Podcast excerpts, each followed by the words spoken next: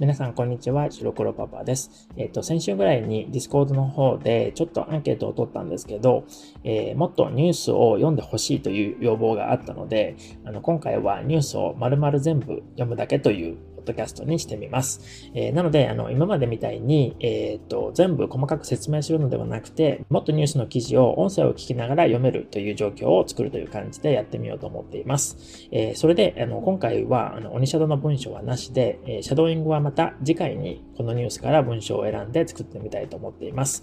えー、今回のニュース記事も Discord でアンケートを取って、一番皆さんが取り扱ってほしいと答えてくれたものを読むんですけど、えー、今回の記事はスマホ認知症についての記事です。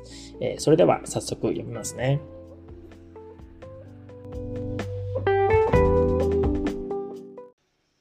スマホ認知症が若者に忍び寄る。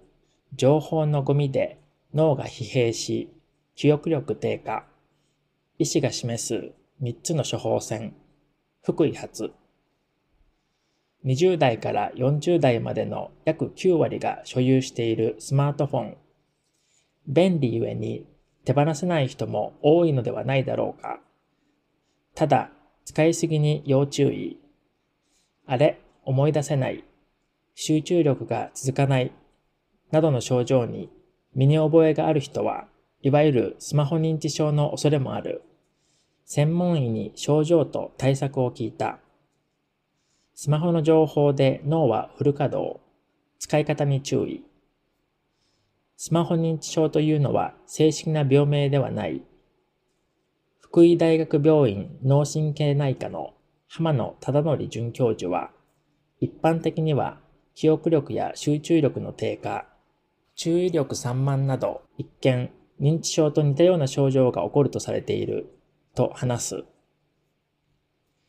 これらの症状は脳疲労が関係すると言われている。本や辞書と比較すると、スマートフォンから得られる情報は小さな画面内に色や光、文字、映像など大量の情報が溢れ、私たちの脳はこれらを高速で処理する。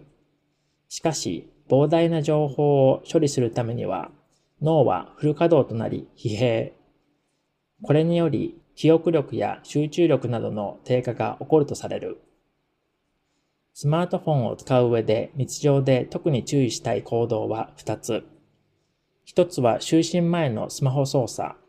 寝る前にスマホの画面を見ると、メラトニンという睡眠を司るホルモンの分泌が抑制され、脳が覚醒した状態になる。睡眠の質に悪影響を与え、寝不足や不眠を引き起こす。二つ目は、ながらスマホだ。人間の脳は同時にいくつかのことをしているように見えて、脳は一度にたくさんのことをするマルチタスクが苦手。脳の中は処理しきれない情報のゴミだらけになる。使用は2時間以内に、高齢者は脳の活性化に効率的。スマートフォンが影響しているとする医学的根拠はまだ証明されていないものの、ある病気へつながる恐れはある。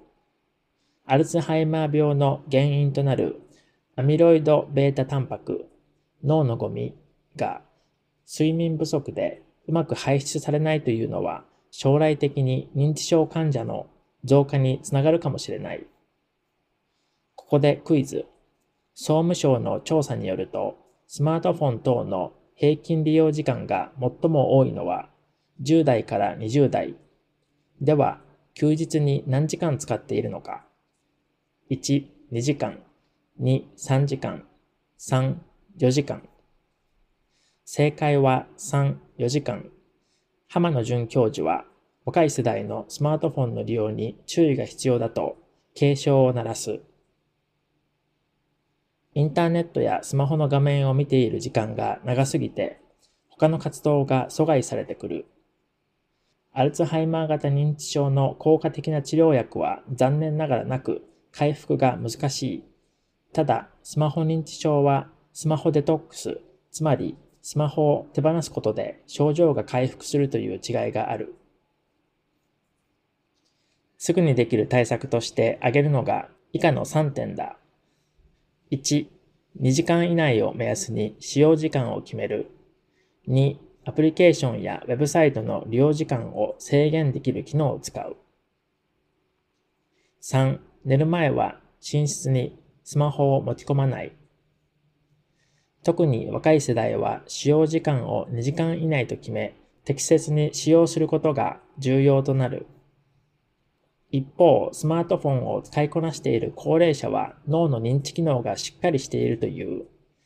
浜野淳教授は、高齢者は脳の活性化のためにもどんどん使って大丈夫と話す。生活を豊かにする便利なスマートフォン。適切に使用する強い意志が私たちに求められている。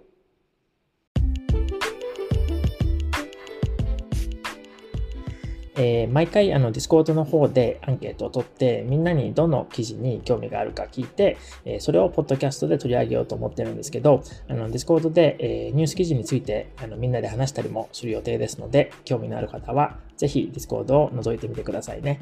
それじゃあ、またね。